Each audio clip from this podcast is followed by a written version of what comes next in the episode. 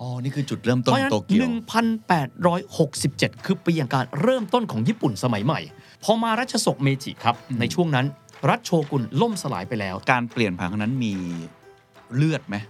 มีสงครามมีอะไรไหสมมฮะควรแล้วที่เป็นเคนจิครับการเปลี่ยนแปลงย่อมจะต้องมีแรงต้านนะครับ เพราะญี่ปุ่นในเวลานั้นจากเดิมเป็นรัฐโชกุน ตอนนี้เปลี่ยนแล้วนะครับ เปลี่ยนเป็นจักรวรรดิญี่ปุ่นไดนิฮงไทโกกุครับชื่อเต็มญี่ปุ่นคิดอย่างนี้ครับ ใครจะมารังแกเราไม่ได้อีกอืมและดีที่สุดเราต้องเป็นมหาอำนาจเอง ญี่ปุ่นจำเป็นต้องมีการพัฒนาด้วยการมีเศรษฐกิจรองรับ ประเทศจะยิ่งใหญ่ได้ ถ้าไม่มีเศรษฐกิจรองรับไม่ได้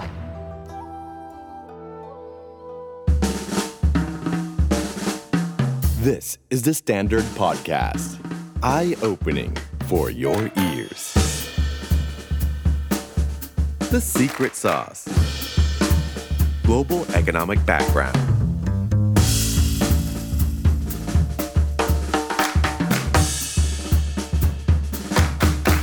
Global economic background วันนี้ครับ ถือว่าเป็นตอนที่คนเรียกร้องมาเยอะที่สุดครับ เป็นประเทศขวัญใจคนไทยจริง ๆ จะเป็นการ์ตูน จะเป็นเกม จะเป็นเพลงหนัง จะเป็นอาหาร จะเป็นอะไรก็ได้ทุกอย่างเนี่ย ต้องบอกว่าเราคุ้นเคยกับประเทศนี้มากๆ แล้วผมกล้าพูดเลยว่าเป็นหนึ่งในประเทศที่คนไทยรักมากที่สุด พอเปิดประเทศเท่านั้นแหละหนีไปเที่ยวประเทศนี้เยอะมาก แต่ถ้ามองในเชิงเศรษฐกิจในเชิงการเมืองการปกครองต้องบอกว่าเขาเคยยิ่งใหญ่มากๆ ปัจจุบันนี้บางคนบอกว่ามันอยู่ในทศวรรษที่สูญหายของเขา เพราะมีประเทศอื่นๆขึ้นมา พยายามที่จะสู้กับเขาทัดเทียมอำนาจทางเศรษฐกิจมากยิ่งขึ้น แต่ผมเชื่อว่าคนไทยทุกคนครับ ก็จะพูดว่ากัมปะเตะกูดาไซสู้เขานะประเทศญี่ปุ่น ก็คือประเทศญี่ปุ่นนั่นเองครับเฮียวีครับเย้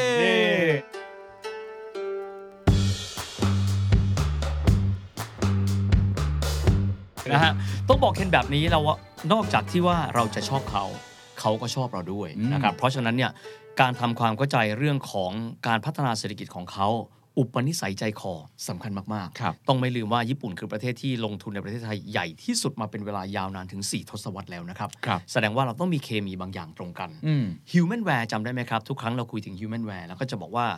ชาติแต่ละชาติเป็นยังไง แต่ลองคิดดูแล้วกันว่าชาติหนึ่ง ซึ่งถือได้ว่า เป็นมหาอำนาจครั้งหนึ่งเคยมีสัญญานุภาพใหญ่ที่สุดอันดับที่ 3 ของโลกนะครับ แล้วเศรษฐกิจใหญ่ที่สุดอันดับที่ 2 ของโลกเขาเลือกประเทศไทย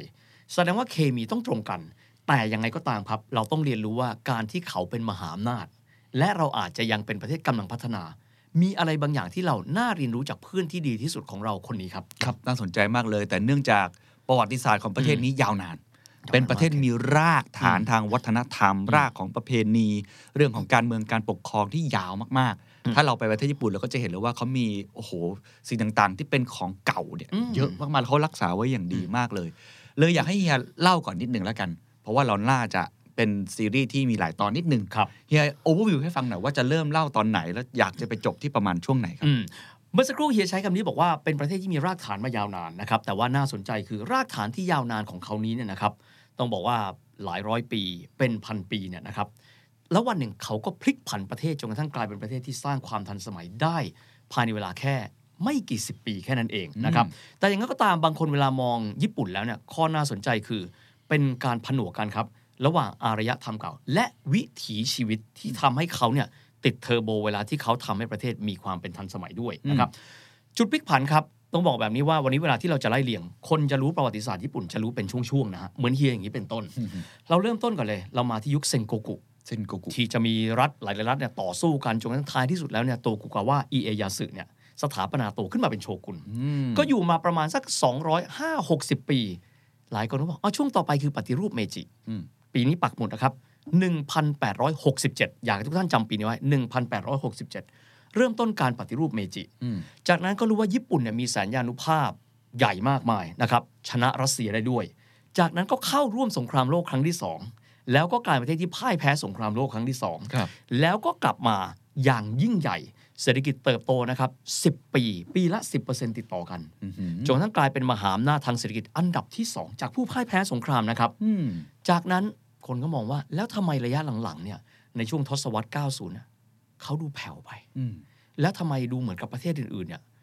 วิ่งแล้วมาหายใจรถต้นคอ ดูง่ายดูอย่างเกาหลีใช่หรือแม้กระทั่งจีนที่บางคนบอกว่า ข้ามญี่ปุ่นไปง่าย ๆ เลย เกิดอะไรขึ้นอืมสิ่งเหล่านี้แต่ละท่อนครับ เมื่อสักครู่เราบอกว่าเป็นบล็อกบล็อกใช่ไหมฮะครับเราจะมาเชนกันอืมว่าจากยุคโชกุนเนี่ยก้าวมาสู่ยุคเมจิ แล้วก็เป็นท้องเรื่องของหนัง เช่น กรณีของ The Last Samurai อ๋อเขามาได้ยังไงต้อง Tom ไทย Cruise ต้อง Tom Cruise เราต้องรวมกับหนังนะฮะพอรวมกับหนังปั๊บเนี่ยเราจะพอได้เข้าใจว่าหนังแต่ละเรื่องฟิตอินยังไงครับแต่ว่าวันนี้ที่เราจะคุยกันคือ เราจะโซ่มาคล้องเข้าไว้ด้วยกัน จะได้รู้ว่าเส้นประวัติศาสตร์ของญี่ปุ่นน่ะจากวันนั้นสู่ยุคปัจจุบันครับเป็นยังไงกันบ้าง แต่ว่า อย่างหนึ่งครับ วันนี้เราพยายามที่จะเติมเรื่องญี่ปุ่นเฮียต้องบอกเฮียไม่ได้มีความรู้เรื่องญี่ปุ่นนะครับ แต่ว่าเก็บข้อมูลมาตลอดนะครับอืมชื่อที่เราจะคุยกันในเรื่องของประวัติศาสตร์ญี่ปุ่นนี้เนี่ยจะพยายามเรียกให้เป็นแบบญี่ปุ่นครับแค่นั้นจะถามว่าเรียกยังไงครับ ปกติแล้วเนี่ยเรารับวัฒนธรรมฝรั่งมาตลอด เวลาขานชื่อญี่ปุ่นจะเริ่มจากชื่อและนามสกุลนะครับ เช่นอิอายาสึโตกุกาวะแต่จริงๆแล้วคนญี่ปุ่นเหมือนกับเอเชียเหนือเช่นจีนกับเกาหลีครับ เขาเรียกนามสกุลขึ้นก่อนอืมก็เลยเป็นตรงต้องเป็นโตกุกาวะอิเอยาสึอืมเพราะฉะนั้นบางชื่อท่านจะบอกว่าทำไมต้องสลับนะครับอยากจะได้คุยกับคนไทยที่อยู่ที่ญี่ปุ่นเขาบอกว่าทำไมเราต้องเรียกตามฝรั่งด้วยอ๋ออย่างสมมุติเราดูผู้ก่อตั้งโตโยต้าเราจะเรียกว่าคีอิจิโร่โตโยต้านะแต่จริงๆแล้วโตโยต้าคีอิจิโร่หรือผู้ก่อตั้ง Honda โซอิจิโร่ฮอนด้าฮงดาโซอิจิโร่อ๋อ เราจะได้ทราบว่าเราอยากจะเรียกให้มันเป็นไปตามวิถีชีวิตของพวกเขา เหมือนโนบิโนบิตะ นี่นะครับเก่งมาก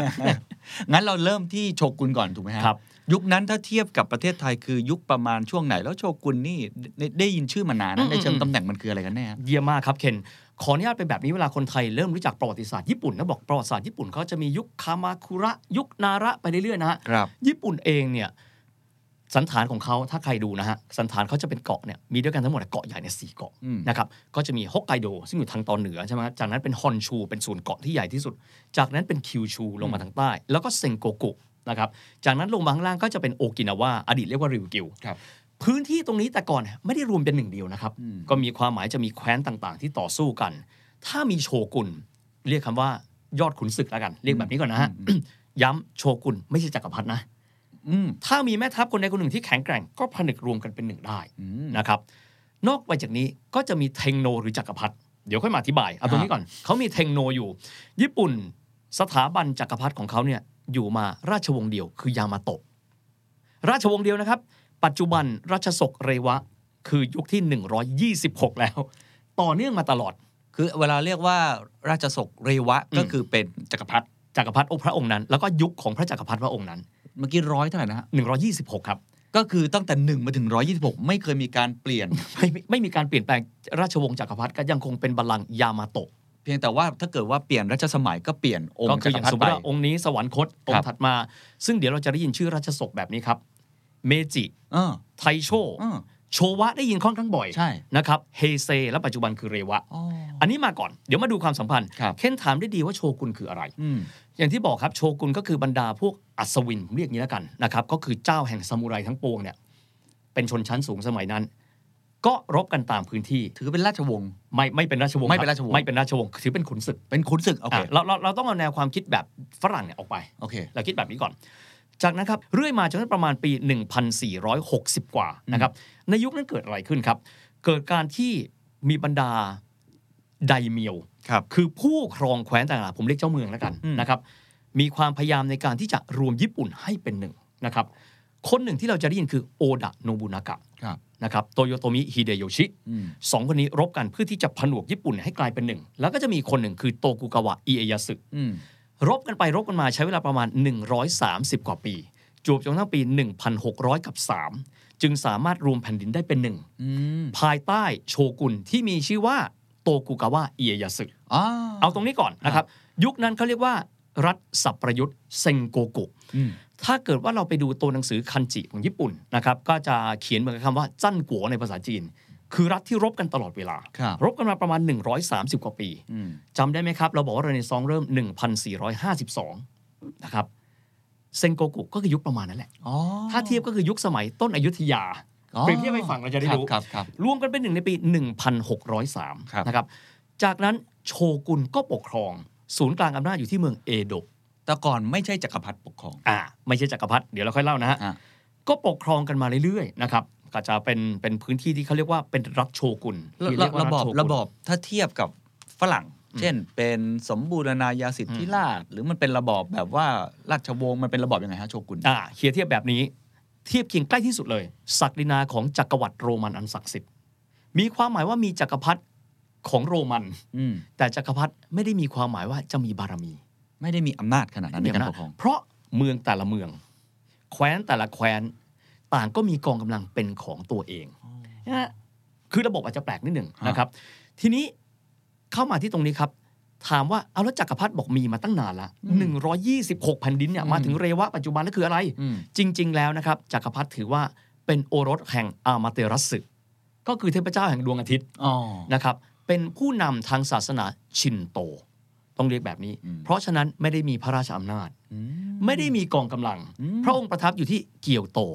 ในขณะที่ศูนย์กลางอำนาจรัฐอยู่ในมือของโชกุนซึ่งอยู่ที่เอโดะโอ้ เอโดะตอนนี้ถูกเปลี่ยนชื่อเป็นโตเกียวนะฮะอ๋อโอเค ชัดเจนนะฮะ แล้วเขาเขามีการคานอำนาจกันยังไง มีการสลับกันใช้อำนาจไหมครับ หรือโอ้ว่าต้องจๆเรียกว่าโชกุนใหญ่สุดตลอด โชกุนเนี่ยต้องใช้คำว่าอ่าที่ผ่านมาเทงโนหรือจักรพรรดิก็คือโอรสสวรรค์เนี่ยนะฮะ เทงโนนี้เนี่ยในประวัติศาสตร์ของญี่ปุ่นอาจจะมีอำนาจแค่บางช่วงสั้น ๆ เป็นส่วนน้อยอืมเช่น ยุคคามาคุระ ย้อนกลับไปแบบเกือบพันปีอะอืมนะ จากนั้นก็คือจะเป็นสัญลักษณ์แห่งชาติอ๋อ ว่านี่แหละคือผู้นำของชินโตครับที่ดูแลแผ่นดินจบโอ้ไม่ได้แค่นั้นมีไม่ได้มีอำนาจไม่ได้มีอำนาจ ถ้าเกิดเราดูอีคิวสั่งครับอ่าจากกำลังจะพูดเลยฮะจะไม่เห็นจะไม่เห็นเทงโนไม่เห็นจักรพรรดิอืมจะเห็นโชกุนอ๋อเข้าใจใช่ไหมแล้วเพราะฉะนั้นเนี่ยระบบเราเราอย่าไปคิดระบบนี้ว่าโอ้จักรพรรดิจะต้องถือดาบอืมออกไปรบไม่ใช่ครับอืมเราจะไม่เห็นเทงโนถือดาบ สังเกตไหมฮะฮะ แล้วก็จะเป็นโชกุนกับซามูไรอ๋อเขาจะซื้อถือดาบเนี่ยสองอัน ก็แล้วคือฐานะทาคานะอะครับคาทานะก็คือดาบญี่ปุ่นเขาโอ้เข้าใจแล้วเพราะฉะนั้นระบบเป็นแบบนี้จูบจนกระทั่งเรื่อยมาครับ ปกครองกันโดยเอ่อประมาณต่อกันมา 230 กว่าปี ในช่วงนั้นครับ ถ้าเกิดว่าเคนถาม นโยบายต่างประเทศของญี่ปุ่นเป็นยังไงอืมน่าสนใจครับ ในประมาณอ่าศตวรรษที่ 17 ก็คือเริ่มต้นใน 1600 แบบเนี้ยครับที่รัฐโชกุนแข็งแกร่งขึ้นอืมตรงกับยุคอะไรครับ ยุคที่ฝรั่งเริ่มต้นล่าอาณานิคมนะครับเรเนซองส์เมื่อกี้หลังจากนั้นมาหลังจากเริ่เริ่มมพัพัฒฒนานาแล้วก็เป็นยุคต่อมาที่เขาเรียกว่า Age of Discovery อืม Age of Discovery ฝรั่งก็เริ่มต้นหาเมืองขึ้นละ ในจุดต่างๆ ทั่วไปนะครับ ทางด้านของโลกตะวันออกเอง ญี่ปุ่นเองก็พบให้ฝรั่งมันเริ่มต้นเข้ามาเยอะแล้วอ่าใช้นโยบายการปิดประเทศอ๋อปิดเลยเหรอปิดประเทศครับคำว่าปิดประเทศมีความหมายว่า ค้าขายอยู่กับประเทศเฉพาะที่ตัวเองรู้สึกอุ่นใจ นะครับประเทศในเอเชียครับนะครับกันเองเช่นในจีนกับเกาหลีนะฮะอืมหรือแม้กระทั่งกับไทยอืมเราจะเห็นสมมติเราดูหนังเรื่องพันนเรศวรจะมีว่ามีการค้าขายกับญี่ปุ่นอืมจะมียามาดะนางามัสสะซึ่งก็เป็นข้าหลวงในยุคโชกุนเนี่ยเข้ามาที่อยุธยาอืมนะครับจะมีเรื่องของมาญี่ปุ่นด้วย ถ้าฝรั่งเขาติดต่อกับชาติเดียวเท่านั้น คือฮอลแลนด์คือดัตช์อืมเพราะไว้ใจในเชิงการค้าดัตช์ไม่ได้คุกคามเขาครับก็อยู่กันมาเรื่อยๆครับ แต่คิดว่าฝรั่งจะนั่งเฉยๆไหมครับ นั่นสิ ฝรั่งก็ไม่นั่งเฉยๆนะครับณเวลานั้นต้องบอกว่าจักรวรรดินิยมฝรั่งเศสกับบริเตนเองเนี่ยเขาก็สารวนอยู่กับเช่น อินเดีย อินโดจีนนะครับแล้วก็อาจจะไปที่จีนบ้างอืมไม่ได้มีใครมองญี่ปุ่น แต่ครับมหาอำนาจที่อยู่อีกซีกหนึ่งของมหาสมุทรแปซิฟิก มีชื่อว่าสหรัฐอเมริกาครับภายใต้ประธานาธิบดีที่มีชื่อว่ามิลลาร์ดฟิลล์มอร์ส่งหนังสือนะครับไปขอ เปิดความสัมพันธ์กับญี่ปุ่น3ครั้งอืมอืมญี่ปุ่นไม่ยอมครับ ญี่ปุ่นบอกว่าไม่สนใจ ขอ isolate คือโดดเดี่ยว ฉันไม่อยากทำการค้ากับคุณ ตอนนั้นญี่ปุ่นถือว่าเป็นประเทศที่ก้าวหน้าไหมเจริญไหมไม่เจริญแม้ครับว่าะป็นเป็นยุคฟิลใช้คำว่าเจริญแบบของเขา ร่ำรวยอารยธรรมแบบของเขา ก็คือถ้าเทียบกับอยุธยาก็อาจจะไม่ได้ต่างกันมากผมกล้าพูดอย่างนั้นได้ไหมอ่าก็ก็ใช้คำนี้ดีกว่า อนุรักษ์นิยมแบบญี่ปุ่นอืมแต่ ประณีตแบบญี่ปุ่นอืมซึ่งต้องยอมรับว่าอาจจะดูอนุรักษ์นิยม แต่ไม่ได้หมายความว่าไม่มีค่าเดี๋ยวเราจะเล่าต่อไป ก็คือมีวิทยาการในแบบของมีวิทเขายาการในแบบของเขาแต่อาจจะไม่ถึงขั้นฝั่งตะวันตก ไม่ได้มีการปฏิวัติอุตสาหกรรมใดๆทั้งสิ้นนะฮะจนกระทั่งครับในปี 1853 ครับ ที่สุดแล้วเรือสีดำของสหรัฐอเมริกา ภายใต้การนำนะครับของเออพลเรือจัตวานะครับเอ่อ ที่มีชื่อว่าแมทธิวเพอร์รี่ครับเดินทางมาที่อ่าวโตเกียว จากนั้นบังคับให้ญี่ปุ่นเปิดประเทศอืมลองคิดดูนะคนญี่ปุ่นตกใจ ก็ไม่ให้เข้ามาไง ปิดได้ไหมครับ ไม่ได้อืมเขาเรียกว่า Perry Expedition เดินทางเข้ามาแล้วบอกว่า ท่านปิดประเทศมายาวนานแล้ว เปิดเมืองท่าให้กับเราดื้อๆอย่างนี้เลยจำเป็นต้องเปิดเมืองท่าพูดง่ายๆเขาเรียกว่าการโบสดิปโลมาซีครับ ก็คือเอาการกำลังทูตทหารเข้ามา ดื้อๆเลยนะครับ บังคับเขาเรียกกันว่านั่นแหละเพอบังคับครูแบบนั้นเลยเออที่สุดบอกว่าคุณจำเป็นที่จะต้องมีการเปิดประเทศทำการค้าขายกับผมเนี่ยด้วยการเปิด 2 เมืองท่าอืมก็คือเมืองชาติที่ชิโมระกับฮากุดาเตะฮากุดาเตะเรารู้ว่าอยู่ที่เกาะทางด้านเหนือนะครับสองจุดด้วยกัน ญี่ปุ่นทำอะไรไม่ได้ ฝรั่งมากับยุทโธปกรณ์ที่พวกเขาเนี่ยไม่สามารถต้านทานได้ ยังสู้ไม่ได้ ไม่เคยเห็นเลยว่าสิ่งเหล่านี้คืออะไรโอ้ตกใจมาก ญี่ปุ่นเลยจำเป็น แต่ไม่ใช่แค่นั้นครับ เวลาฝรั่งไปไหนชอบเอาพวกมาด้วยฮะพอเห็นแล้วว่า ณเวลานั้นสหรัฐอเมริกาสามารถบังคับเปิดประเทศได้ เปิดประเทศแล้วสิ่งต่อมาที่พวกฝรั่งทำคือ บังคับให้ตัวเองนั้นให้ญี่ปุ่นนั้นมอบสิทธิสภาพนอกอาณาเขต ถ้าคนต่างชาติคนใดทำความผิดขึ้นศาลชาติของตัวเอง โอ้โห นะฮะ ก็เป็นแบบนี้ ชาติอื่นนิ่งเฉยไหม ไม่ อังกฤษ ฝรั่งเศส เข้ามาด้วยครับ เอาบ้าง และเรียกร้องแบบเดียวกันเพราะรู้แล้วว่า อ๋อ ที่นี่เนี่ยน่าจะเป็นแหล่งทรัพยากรธรรมชาติ แหล่งการค้าการขายขอใช้วิธีการเดียวกันโอ้หันมามองครับรัฐโชกุนต้านทานได้ไหมต้านทานไม่ได้ครับครับแต่ว่าคนที่เป็นซามูไรเป็นคนๆไดเมียวเป็นคนๆครับอืมอย่างเช่นกรณีที่ซัตสึมะซึ่งเป็นเกาะส่วนหนึ่งนะครับ น่าจะอยู่ที่คิวชูนะครับซามูไรนะครับหรือว่าไดเมียวนะครับที่มีชื่อว่าชิมาซึฮิซามิตสึครับพลั้งมือไปฆ่าพลเมืองชาวอังกฤษที่มีชื่อว่าเตอร์น็อกซ์ริชาร์ดสัน ฝรั่งเกิดความไม่พอใจอืมไม่ได้ละ เริ่มต้นคุกคามอำนาจของโชกุนสิ่งที่น่าสนใจครับ ตัดภาพจากเอโดะมา ในเวลานั้นคนญี่ปุ่นเริ่มต้นตระหนักคนญี่ปุ่นที่เป็นปัญญาชน ถ้าบ้านเมืองเราอยู่แบบเนี้ยวันหนึ่งเราคงตกเป็นเมืองขึ้นพวกมัน เราคงไม่ต่างกับจีนอืมเพราะฉะนั้นคนญี่ปุ่นซึ่งอาจจะไม่ได้อยู่ในอำนาจรัฐโชกุน เช่น เริ่มต้นมีการศึกษาบ้าง หรือว่าได้เจอกับฝรั่งบ้าง หรืออ่านหนังสือต่างชาติบ้าง หรือเรียนหนังสือกับครูต่างประเทศบ้าง เริ่มต้นฟอร์มตัวครับ เป็นชนชั้นนำใหม่โอ้ชนชั้นนำพวกนี้บางคนนะครับ เป็นลูกหลานซามูไรอืมเริ่มต้นบอกแล้วว่า เราจะอยู่แบบนี้ไม่ได้อืมดังนั้นจึงได้มีกระบวนการในการเตรียมการเปลี่ยนแปลงประเทศครับโอ้นะฮะในยุคนั้นบอกก่อนนะครับว่าในยุคที่ญี่ปุ่นน่ะถูกบังคับให้เปิดประเทศ ตอนนั้นอยู่ภายใต้โชกุนนะครับ ที่มีชื่อว่าโตกุกาวะอิเอซาดะนะครับยุคของอิเอซาดะตอนนี้ทุกคนเริ่มต้นคิดว่าเราต้องมีการพัฒนาประเทศ แล้วก็จะมีปัญญาชนญี่ปุ่น ซึ่งมีแนวคิดตะวันตกหลายคนเกิดขึ้น และคิดแผนแบบนี้ อยู่แบบนี้ไม่ได้ เอาแบบนี้แล้วกัน เปลี่ยนแปลงการปกครอง ยุบระบอบการปกครองแบบโชกุนซะโชกุนอยู่มา200กว่าปีอะวิธีการทำยังไง แล้วใครล่ะจะมาเป็นผู้นำใหม่อืมหันไปมอง ที่เกียวโตไงเรามีจักรพรรดิอยู่อืมเราอัญเชิญเทงโน หรือจักรพรรดิเนี่ย ลงมาจากเกียวโต แล้วมาปกครองภายใต้ระบอบการปกครองใหม่ดีไหมอืมโค่นอำนาจโชกุนระบอบโชกุนมันไม่ฟังก์ชันในการต่อกรกับมหาอำนาจอื่นๆยังไงครับทำไมต้องเปลี่ยน ดูง่ายๆนะครับ แสนยานุภาพ ฝั่งนี้มึงฝั่งหนึ่งเริ่มต้นพัฒนาอาวุธระเบิด ปืน เรือไอ้น้ำเรือรบ ไม่เหมือนเดิมอีกต่อไปแล้วอืม ตอนนั้นน่ะผ่านเริ่มต้นของยุคปฏิวัติอุตสาหกรรมไปแล้วใช่ไหมครับ1,854 เริ่มต้นปฏิวัติอุตสาหกรรม เทคโนโลยีแตกต่างไป เอาแค่กำลังเนี่ยไม่ต้องพูดถึง ญี่ปุ่นเองก็คงคิด เดินเรือมาจากข้ามมหาสมุทรแปซิฟิกอะ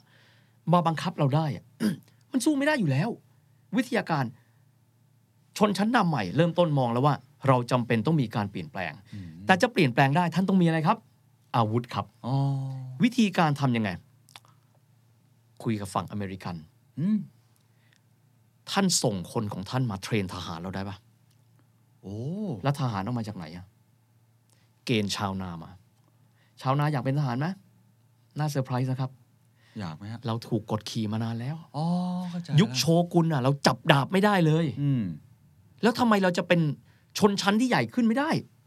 เริ่มต้นเอา ชนชั้นที่ต่อจากซามูไรก็คือชนชั้นชาวนา ยุคนั้นครับก็เลยเริ่มต้นมีกำลังนะครับที่มีเอ่อเทคโนโลยีแบบใหม่ ค่อยๆ เริ่มก่อตัวขึ้น ก็คือพวกตะวันตกนี่แหละ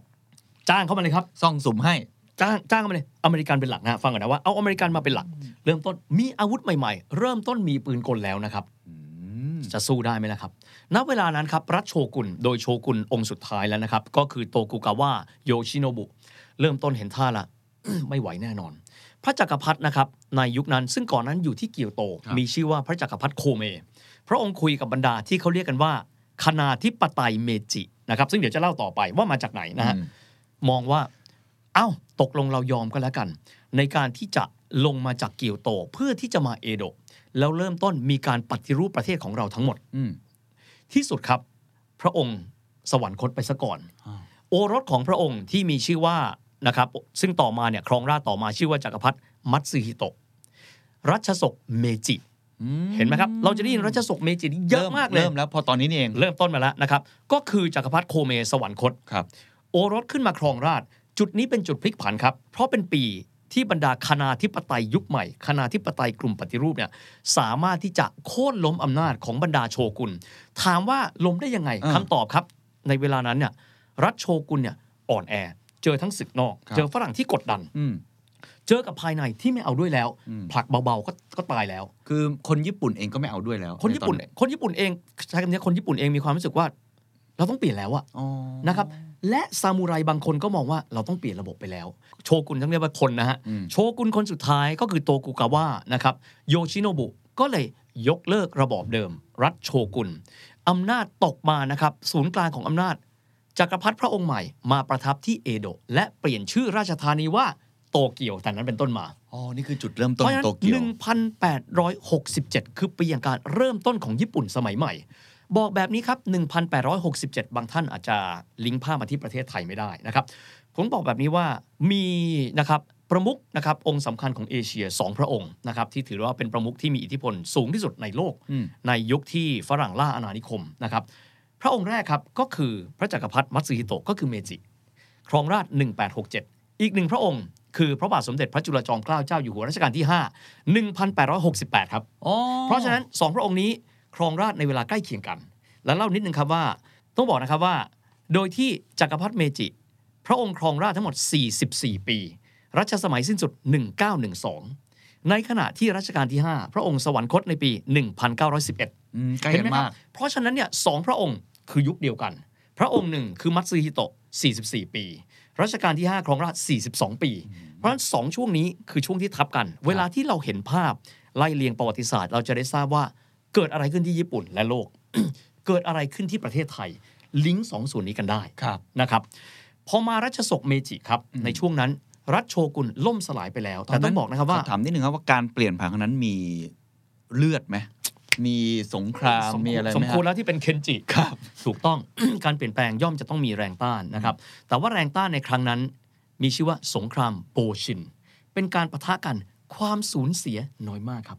เพราะรัฐโชกุนเองเนี่ยอ่อนแอมากอยู่แล้วซามูไรเองเนี่ยเริ่มต้นรู้สึกแล้วว่าต้องเปลี่ยนระบอบละซามูไรที่เป็นซามูไรตำแหน่งต่ำๆซึ่งเราบอกนะครับว่าลูกหลานของเขาอนาคตต่อมาเนี่ยกลายเป็นชนชั้นนำในยุคเมจิอ๋อนะครับซามูไรที่มีขนาดเล็กๆเนี่ย ย้ายข้างไปแล้วโอ้ประชาชนเริ่มต้นเปลี่ยนแปลงไปแล้วนะครับ ในขณะที่บรรดาซามูไรชั้นนำก็คิดลังเล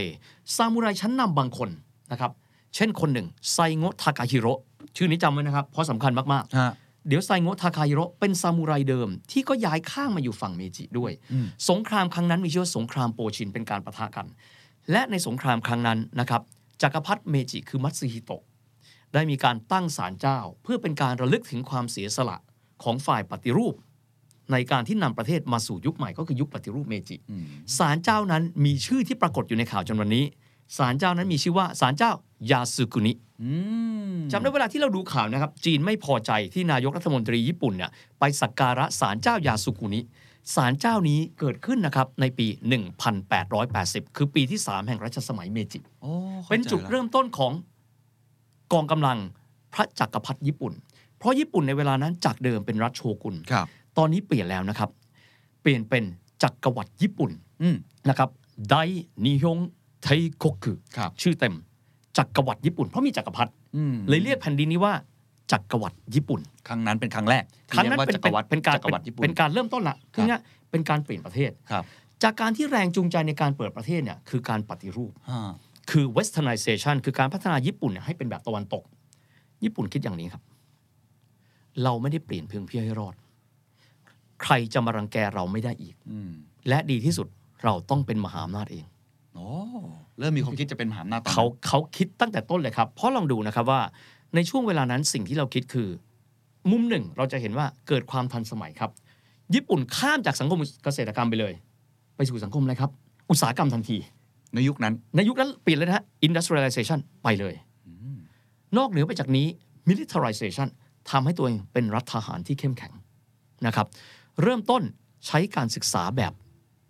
ตะวันตก ทุกอย่างแพลนเอาไว้ในทันทีครับแต่ต้องบอกนะครับว่าในยุคเวลาแบบนั้นเนี่ยจะมีเอ่อหลายสิ่งหลายอย่างที่เกิดขึ้นผมว่าเริ่มต้นแบบนี้ครับ สิ่งหนึ่งที่เป็นการเปลี่ยนแปลงค่อนข้างยิ่งใหญ่ คือการปรับสังคมญี่ปุ่น ก่อนหน้านั้นครับในยุคโชกุนสังคมญี่ปุ่นเขาบอกว่า มีการแบ่งออกเป็นทั้งหมด 4 ช่วงชั้นด้วยกัน 4ชนชั้น มีชนชั้นเลยเหรอชนชั้น ชนชั้นสูงสุดนะฮะ โอเค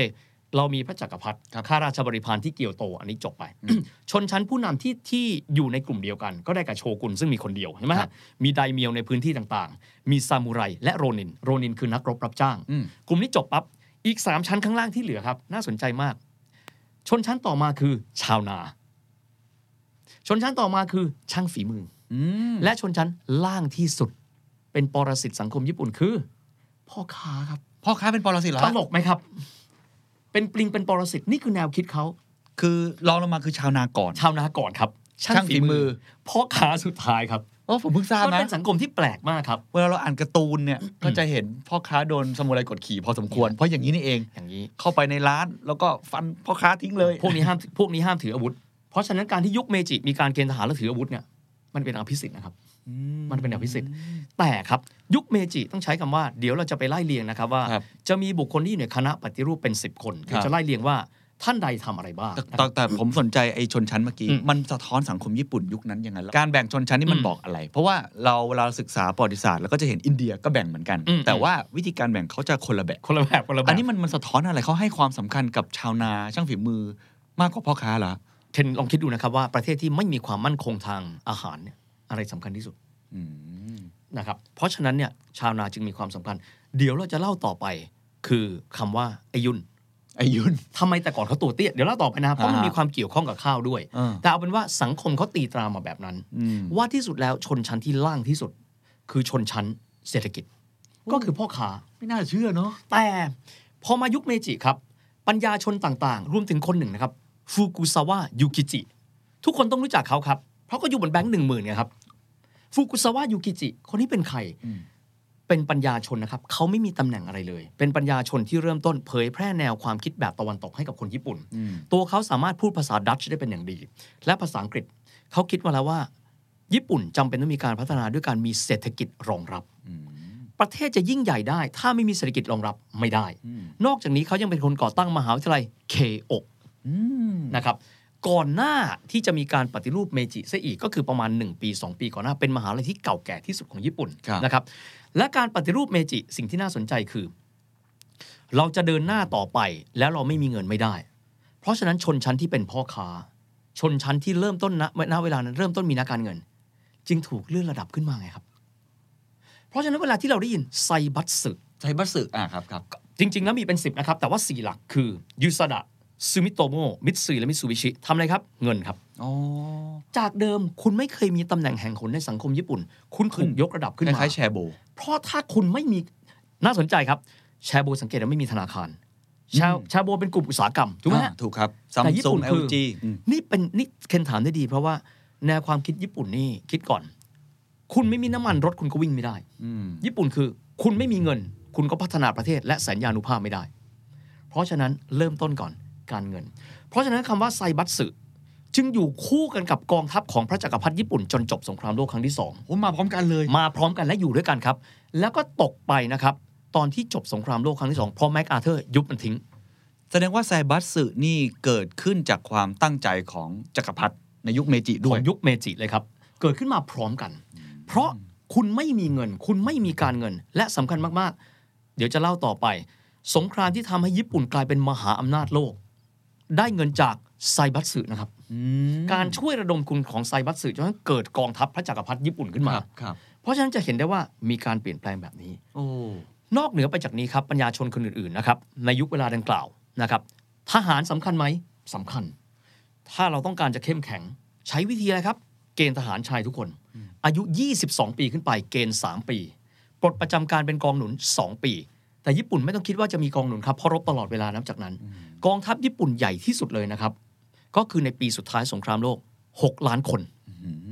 กลายเป็นกองทัพมหึมา แต่เขามีพัฒนาการเดี๋ยวจะเล่าต่อไปได้ครับ ก่อนที่จะไปถึงจุดนั้นเราเล่าจุดเชื่อมต่อตรงนี้นิดนึงอืมผมสนใจเรื่องของการเปลี่ยนผ่านจากยุคโชกุนเนี่ยมาเป็นอืมจักรพรรดิครับยุคเมจิเนี่ยเริ่มต้นใช่ไหมฮะหลังจากสงครามโปชินเป็นที่เรียบร้อยแล้วนะครับในยุคนั้นเนี่ยซามูไรที่เป็นชนชั้นสูงมีความรู้สึกอะไรครับ พวกตัวเองถูกคุกคาม สังคมญี่ปุ่นในเวลานั้นมีคนทั้งหมด 30 ล้านคนนะครับ มีซามูไรเยอะนะฮะ1.9 ล้านคนนะครับ และหลังจากนั้นรัฐบาลใหม่ของเมจิ ออกกฎหมายมาลิดรอนสิทธิ แล้วก็อภิสิทธิ์ของบรรดาซามูไรมาโดยตลอดอืมเช่น ห้ามพกดาบอ๋อเหรออ้าวคุณเป็นซามูไรแล้วคุณไม่มีดาบคุณเหลืออะไรวะ นอกจากนี้สิทธิในที่ดินคุณไม่เหลือ หมดไปเรื่อยคือแล้วทำไมรัฐบาลญี่ปุ่นถึงออกนโยบายลักษณะแบบนั้นครับๆเพราะว่าเขาคิดว่าเขาต้องใช้กองทัพสมัยใหม่ไงครับอ๋อเป็นทหารแต่ทหารแทน เป็นทหารแล้วถือปืนแล้วครับอ๋อนะครับคุณเพราะฉะนั้นนี่คือยุคเปลี่ยนผ่านสำคัญนะเคนลองคิดดูมากแล้วว่าจากเดิมเป็นซามูไรแล้วคุณเจอปืนกลน่ะ แล้วคุณจะใช้ดาบทำไมอะ ตกยุคเลยนะสคุมุณไรคุณคุณไปแล้วเพราะฉะนั้นมันเปลี่ยนเหมือนเป็นมนุษย์หินเลยอะ ตอนที่แมทธิวเพอร์รี่เข้ามาฮะ1954 ยุคปฏิวัติเมจิ13 ปีให้หลังแค่นั้นเองนะฮะ ทุกอย่างเปลี่ยนแปลงไปหมด แล้วคิดดูว่าถ้าเคนเป็นซามูไรอืมเคนเป็นคนที่รบเก่งมากเลยชะ ดวลดาบชนะทุกครั้งอย่างเช่นมูซาชิ ไม่มีดาบแล้วอะโอ้โหคือสิ่งที่ดีที่สุดในชีวิตของเขาเนี่ยมันไม่เหลืออีกต่อไปแล้วอะโอ้โหอะทีนี้เฮียขอมาแบบนี้ว่า บรรดาปัญญาชนของกลุ่มที่เขาเรียกว่าคณาธิปไตยเมจิเรียกว่าฮัมบัตสึมีหลายคนเมื่อสักครู่เราบอกไปแล้วฟุกุซาวะยูกิจิคนที่ปรากฏอยู่บนแบงค์หนึ่งหมื่นนะฮะนอกเหนือไปจากนี้ยังมีนะครับอ่าอิวาคุระโทโมมิ ถามคนนี้สำคัญยังไง คนนี้เนี่ยนะครับเป็นคนที่นำคณะชนชั้นนำญี่ปุ่น เดินทางไปในโลกตะวันตก ไปสหรัฐอเมริกา ไปอังกฤษ ไปฝรั่งเศส ไปรัสเซียก็คือเยอรมัน ไปอิตาลี เพื่อที่จะไปดูว่าเราจะได้อะไรมาจากประเทศเหล่านั้นบ้างโอ้นี่เหมือนรอห้าเลย อีวากุระมิชชั่นเขาเรียกอย่างนี้ อีวากุระโทโมมิ ลักษณะคล้ายกันเหมือนยุครอห้าเลยที่ส่งลูกพระหลานโอรสไปเนี่ยเรียนต่างๆเพราะจะต้องรู้แล้วครับ เห็นไหมถึงว่ายุคนั้นอะคือยุคเดียวกันอ๋อนะฮะแล้วการที่อีวากุระได้มาก็คือ เช่น ครูตะวันตก คิดดูแล้วกันคนญี่ปุ่นซึ่งปิดประเทศมา 200 กว่าปีอะให้ครูตะวันตกเข้ามาสอนอืมมันมันเป็นการต้องเปิดต้องเปิดหัวระดับไหนอะจากสังคมคอนเซอร์วทีฟมากๆนะ แล้วเอามาเลยเข้ามาเลย กองทัพความฉลาดญี่ปุ่น แต่ก่อนจ้างคนนะฮะฮะจากสหรัฐอเมริกา ซื้อปืนจากสหรัฐไม่ได้ ถ้าเราซื้ออาวุธจากแหล่งเดียว เขารู้หมดว่าเราทำอะไรเอ็กซเรย์ได้หมดเลยนะ วางกำลังไว้ที่ไหน ซื้อปืนทุกกระบอกจากเรา ปืนมีแสนยานุภาพยังไง ไม่ diversify port ของกองทัพครับ อังกฤษเข้ามาฝึก ฝรั่งเศสเข้ามาฝึก ฝึกกับทุกประเทศเลย ถูกต้อง ซึ่งอันนี้ก็ยังคงเป็นหลักการของประเทศทุกประเทศที่ต้องทำนะครับ อาวุธซื้อจากหลายเลย port อืมจะได้ไม่มีใครรู้ว่าเราทำอะไรอืมเขี้ยวเล็บเราซ่อนไว้ไหน เพราะไม่งั้นถ้าซื้อจากอเมริกาอย่างเดียว เขาก็รู้ว่าอาวุธคุณมีอะไรบ้าง อเมริการู้หมดครับอืมรู้รู้ทุกเรดาร์รู้ทุกอณูรู้ทุกรู้ทุกอะตอมนะฮะฮะฮะ อีวากุระไปได้ทั้งการศึกษาได้ทั้งเรื่องของระบบการเงินเขาเรียกอีวากุระ mission นอกจากนี้ครับยังมีอีกท่านหนึ่งครับโมริอาริโนริรัฐมนตรีกระทรวงศึกษาคนแรกของญี่ปุ่นในยุคเมจิอืมทำอะไรครับ การศึกษาภาคบังคับ ทุกอย่างถูกวางไว้แล้วครับ การทหารครับการเงิน การค้า การทูตแสนยานุภาพ modernization วางแผนไว้หมด นี่คือยุคใหม่ของญี่ปุ่นอย่างแท้จริงที่สุดเป็นยุคที่พระอาทิตย์ขึ้นอีกครั้งหนึ่งโอ้โหบบแล้วพูดก็วางรากฐานทางเศรษฐกิจทางทหารอืมทางระบบการศึกษาใหม่หมดเลย ใหม่หมดเลยนะครับ และแน่นอนสิ่งที่เป็นสัญลักษณ์ครับ ชาติอื่นก็มีธงใช่ไหมอืมสี่เหลี่ยมผืนผ้า เรายังไม่มีธงเลยอะเราชอบสิ่งที่เขาเรียกว่าอาทิตย์ในยามเช้า อาทิตย์ในยามเช้าภาษาญี่ปุ่นคืออะไรครับอาซาฮี ฮะก็ก็คือก็คือก็ก็ก็คือใช้ธงนะครับ ดีไซน์ที่เขาเรียกว่าเคียวคุจิสุกิแปลว่าธงดวงอาทิตย์ในยามเช้า อาซาฮีที่เราจะเห็นชื่อเล่นชื่ออาซาฮีเป็นดวงอาทิตย์แล้วก็จะมีรัศมี รัศมีนั้นมีทั้งหมด 16 รัศมีด้วยกันครับถ้าเราเห็นถ้าเรานับนะครับ ปัจจุบันธงหลายคนมองว่าธงเนี้ยก็เป็นสัญลักษณ์แห่งความโหดร้ายเหมือนสวัสดิกะแต่จริงๆไม่ใช่นะครับธงนี้ยังใช้อยู่ในอืมกองกำลังปกป้องตัวเอง ซึ่งเป็นราชนาวี ของญี่ปุ่นอยู่อืมนะครับแต่ธงอันนั้นนะคนก็จะมองว่านี่คือกองทัพของจักรพรรดิญี่ปุ่นครับซึ่งณเวลานั้นขยายอำนาจมาในพื้นที่ต่างๆ ในเอเชีย และเป็นภัยคุกคามด้วย จะเรียกได้ว่ายุคนั้นเป็นยุคที่ทำให้ญี่ปุ่นก้าวขึ้นมาเป็นมหาอำนาจของเอเชียเลย ยุคนั้นเขาเรียกว่าวางพื้นฐานก่อนนะครับแต่ก่อนอื่นครับเมื่อสักครู่เคนถามมาแล้วบอกว่า แล้วมีแรงต้านไหมมีสิครับอืมเมื่อสักครู่สงครามโปชินยังไม่จบแค่นั้นครับ เพราะว่าแน่นอนบรรดาซามูไรเนี่ยหลังจากนั้นเจอกฎหมายระลอกแล้วระลอกเล่าที่เป็นการลิดรอนสิทธิเดิมของชนชั้นนำเดิม ดังนั้นทำยังไงครับอืมบรรดาซามูไรรวมตัวกัน ก่อการกบฏอืมใช่ไหมฮะคนที่เป็นผู้นำในเวลานั้นที่เขาเรียกกันว่า The Last Samurai ของจริงไซโงะทากาโมริ ชื่อเนี้ยไซโงะทากาโมริ ใครก็ตามที่ไปที่สวนอูเอโนะที่ญี่ปุ่นจะเห็นชายคนหนึ่งรูปร่างโทวมนิดหนึ่ง นะครับ แล้วก็จูงสุนัขตัวหนึ่ง คนนั้นแหละครับไซโงะทากาโมริ นี่คือซามูไรคนสุดท้าย ถามว่าเขาเป็นใคร เขาคือซามูไรที่อยู่ในพื้นที่ซัตสึมะนะครับ แล้วซามูไรที่พื้นที่ซัตสึมะเริ่มต้นไม่ค่อยพอใจละจริง ๆ แล้วไซโงะทาคาโมริเนี่ยเขาเป็นหนึ่งในคนที่ช่วยสนับสนุนให้เมจินะครับในการที่จะวางพื้นฐานในการปฏิรูป เขาเป็นเพื่อนสนิทกับคนที่เป็นหนึ่งในรัฐบุรุษของญี่ปุ่นในยุคเมจิ ที่มีชื่อว่าโอคุโบะโทชิมิชิอืมนะครับสองคนนี้สนิทกัน ไปไปมามา มีความเห็นที่แตกต่างกัน จนที่สุดแล้วเนี่ยทาคาโมริมองว่าไม่ได้ละเราเราคงจะต้องอยู่ร่วมกับการปฏิรูปนี้ไม่ได้ ก็เลยมาฟอร์มกองกำลังซามูไรครับ ที่ซัตสึมะอืมครั้งนั้นในปี 1877 คือปีที่ 10 ของแผ่นดินเมจิ แล้วเรียกกันว่ากบฏซัตสึมะถามว่ากบฏซัตสึมะมีความสำคัญยังไง เพราะนั่นคือครั้งแรกครับ ที่กองกำลังทหารเกณฑ์ใหม่ของญี่ปุ่น ต้องฆ่ากันจริงๆแล้วนะครับโอ้ก่อนนั้นไม่มีสงคราม เพราะฉะนั้นเกิดอะไรขึ้นฮะซามูไรนี่ความฮึกเหิมมาเต็มถูกไหมถูกฝึกมานาน ทหารพวกนี้ถือปืนตกใจ มีดาบปลายปืนช็อกโอ้ใครนึกไม่ออกครับ ท่านไปรู้เรื่องเรื่องเดอะลัสซามูไรดิอ่าที่คุณทอมครูซเล่นถูกต้องเดอะลัสซามูไรเนี่ยหลายคนดูจะบอกว่าไม่เคยรู้เรื่องอ่าตกลงใครรู้ว่าใครวะอ่างทำไมงเหมือนกันทำไมญี่ปุ่นมาสู้กันเองว่ามันมีฝรั่งโผล่มาด้วยท้องเรื่องก็คือกบฏซัตสึมะนี่แหละครับอ๋อด้านหนึ่งครับ คนที่เป็นกองกำลังใหม่ ก็คืออยู่ภายใต้พระจักรพรรดิเมจิอย่างอย่างที่บอกนะท่านไม่มีพระราชอำนาจนะอืมแต่ว่าปกครองภายใต้พระนามของพระองค์อืมก็คือบรรดาชนชั้นนำเมจิอืมนะครับก็จะเป็นคนที่ทันสมัยใส่สูทละเห็นไหมยุคนั้นไม่ไม่ใส่ไม่ใส่ชุดโบราณแล้วนะใส่สูท จ้างคนอเมริกันมาฝึกอาวุธ มีปืนมีปืนกลในการยิง แต่ humanware ที่ใช้คืออะไรครับ ชาวนาเดิม ไม่เคยรบเลยนะฮะอืมในขณะที่กบฏซัตสึมะนะครับในเรื่องเนี้ก็นำโดยเคน วาตานาเบะครับไม่ใช่เคนนักคลินทร์นะฮะเห็นไหมฮะใช่ใช่เรื่องราวในเรื่องนั้นก็แค่ว่าทหารอเมริกันซึ่งเข้ามาฝึกนะครับเกิดความหลงไหลในวัฒนธรรมซามูไรอันนั้นเป็นเรื่องอืมแต่จริง ๆ แล้วเนี่ยคล้ายคลึงกันแล้วเป็นเรื่องจริงป่ะฮะอ่ากบฏซัตสึมะเป็นท้องเรื่องของเรื่องนั้นอีกทีหนึ่งอืมแต่ว่าเนธานอัลเกรนเนี่ยไม่มีตัวจริงอ้าวจริงนะครับปะเยส่วนในเรื่องเคนวาตานาเบะไม่ได้ใช้ชื่อไซโงะทากาอ่าทากามุริอ๋อนะครับแต่จริง ๆ แล้วเนี่ยเรื่องก็คือว่าฝ่ายปฏิรูปใช้สมรภูมินั้นในการที่จะ ให้ทหารเกณฑ์ยุคใหม่ของเขาอืมในการเริ่มต้นปราบกบฏซัตสึมะอืมนะครับ ซึ่งในครั้งนั้นครับ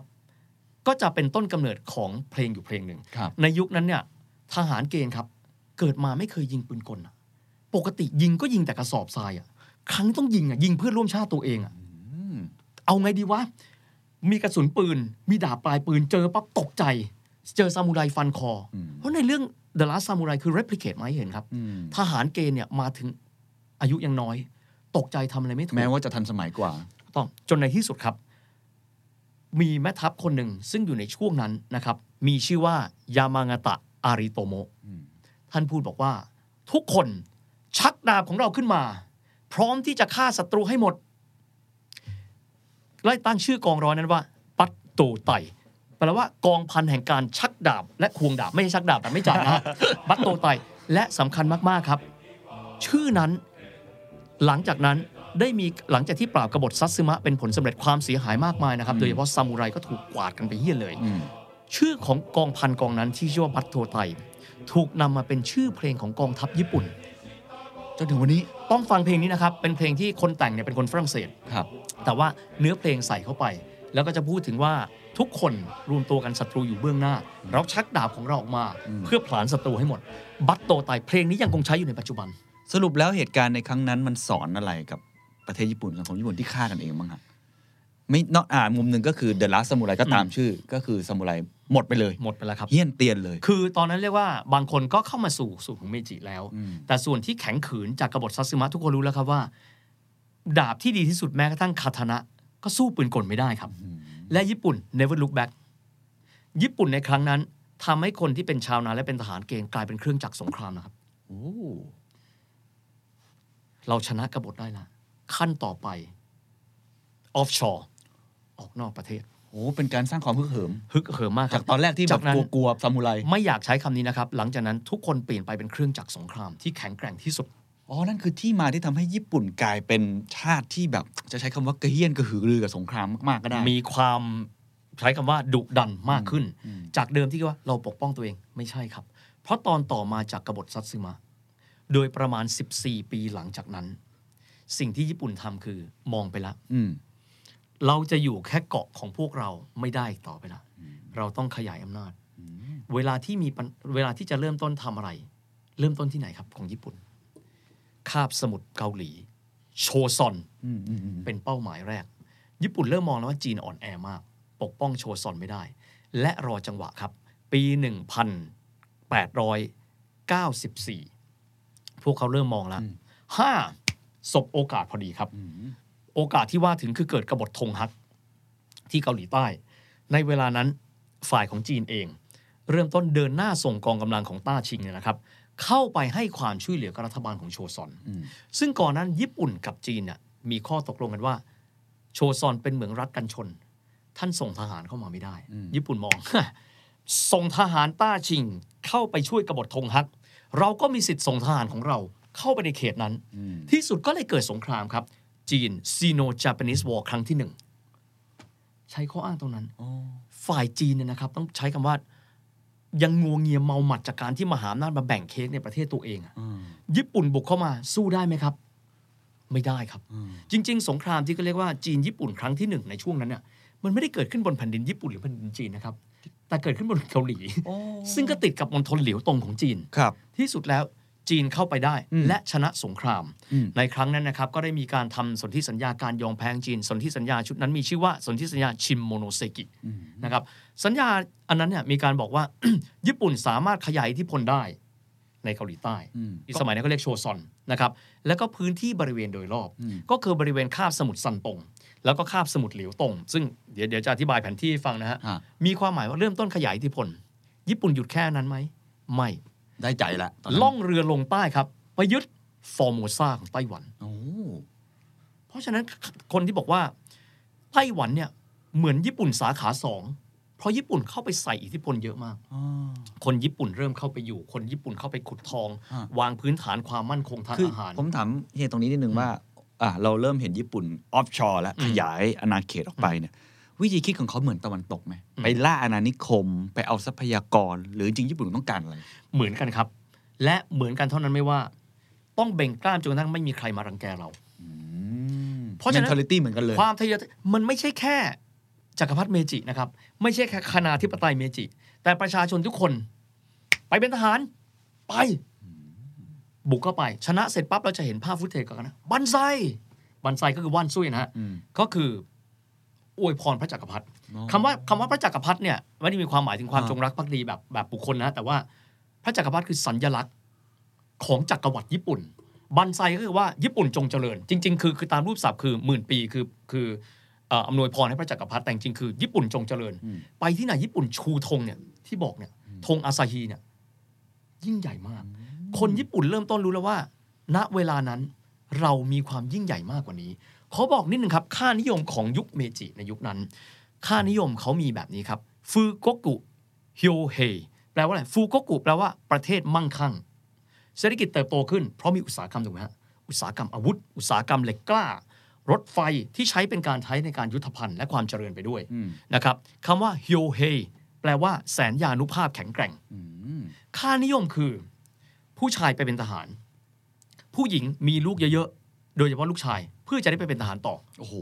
นี่คือค่านิยมที่ชัดเจนมาก ชื่อแบบนี้ฟูโกกุคือประเทศมีความมั่นคง แต่สำคัญยิ่งกว่านั้นคือฮิโอเฮแสนยานุภาพแข็งแกร่งอืมชนะจีนได้ใจไหมครับอืมมาเลยฮึกเหิมได้ใจไม่ใช่แค่นั้นครับ ญี่ปุ่นต้องยอมรับว่าเป็นชาติที่เก่งมากครับๆไม่ใช่แค่แสนยานุภาพก็อืมเก่งเรื่องการทูตอืมญี่ปุ่นเริ่มรู้แล้วว่า คนตัวเล็ก ๆ ตาตี่ๆอย่างพวกเราต้องเสมอกับพวกฝรั่ง ติดต่อไปนะครับ ที่อังกฤษที่ลอนดอน เราสองฝ่ายอะเราเริ่มต้นเป็นจักรวรรดินิยมที่เอเชียแปซิฟิกท่านก็มีพื้นที่อยู่แถวแปซิฟิกเราลงนามในการเป็นพันธมิตรกันไหมเอาไหมอังกฤษเอาไหมเอาอืมเพราะอังกฤษต้องการคานดุลกับรัสเซียโอ้ที่แปซิฟิกตะวันออกฮะเพราะฉะนั้นก็เลยลงนามครับ โดยที่ฝั่งอ่ากระทรวงการต่างประเทศของอังกฤษก็คือลอร์ดแลนสดาวน์ในขณะที่ทางด้านของรัฐมนตรีต่างประเทศญี่ปุ่นในเวลานั้นเนี่ยก็คือท่านฮายาชิลงนาม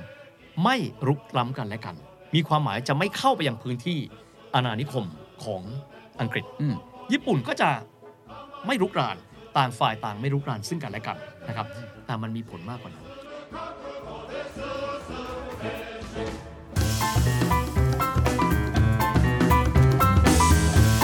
Secret sauce Global Economic Background. The Standard Podcast. Eye opening for your ears.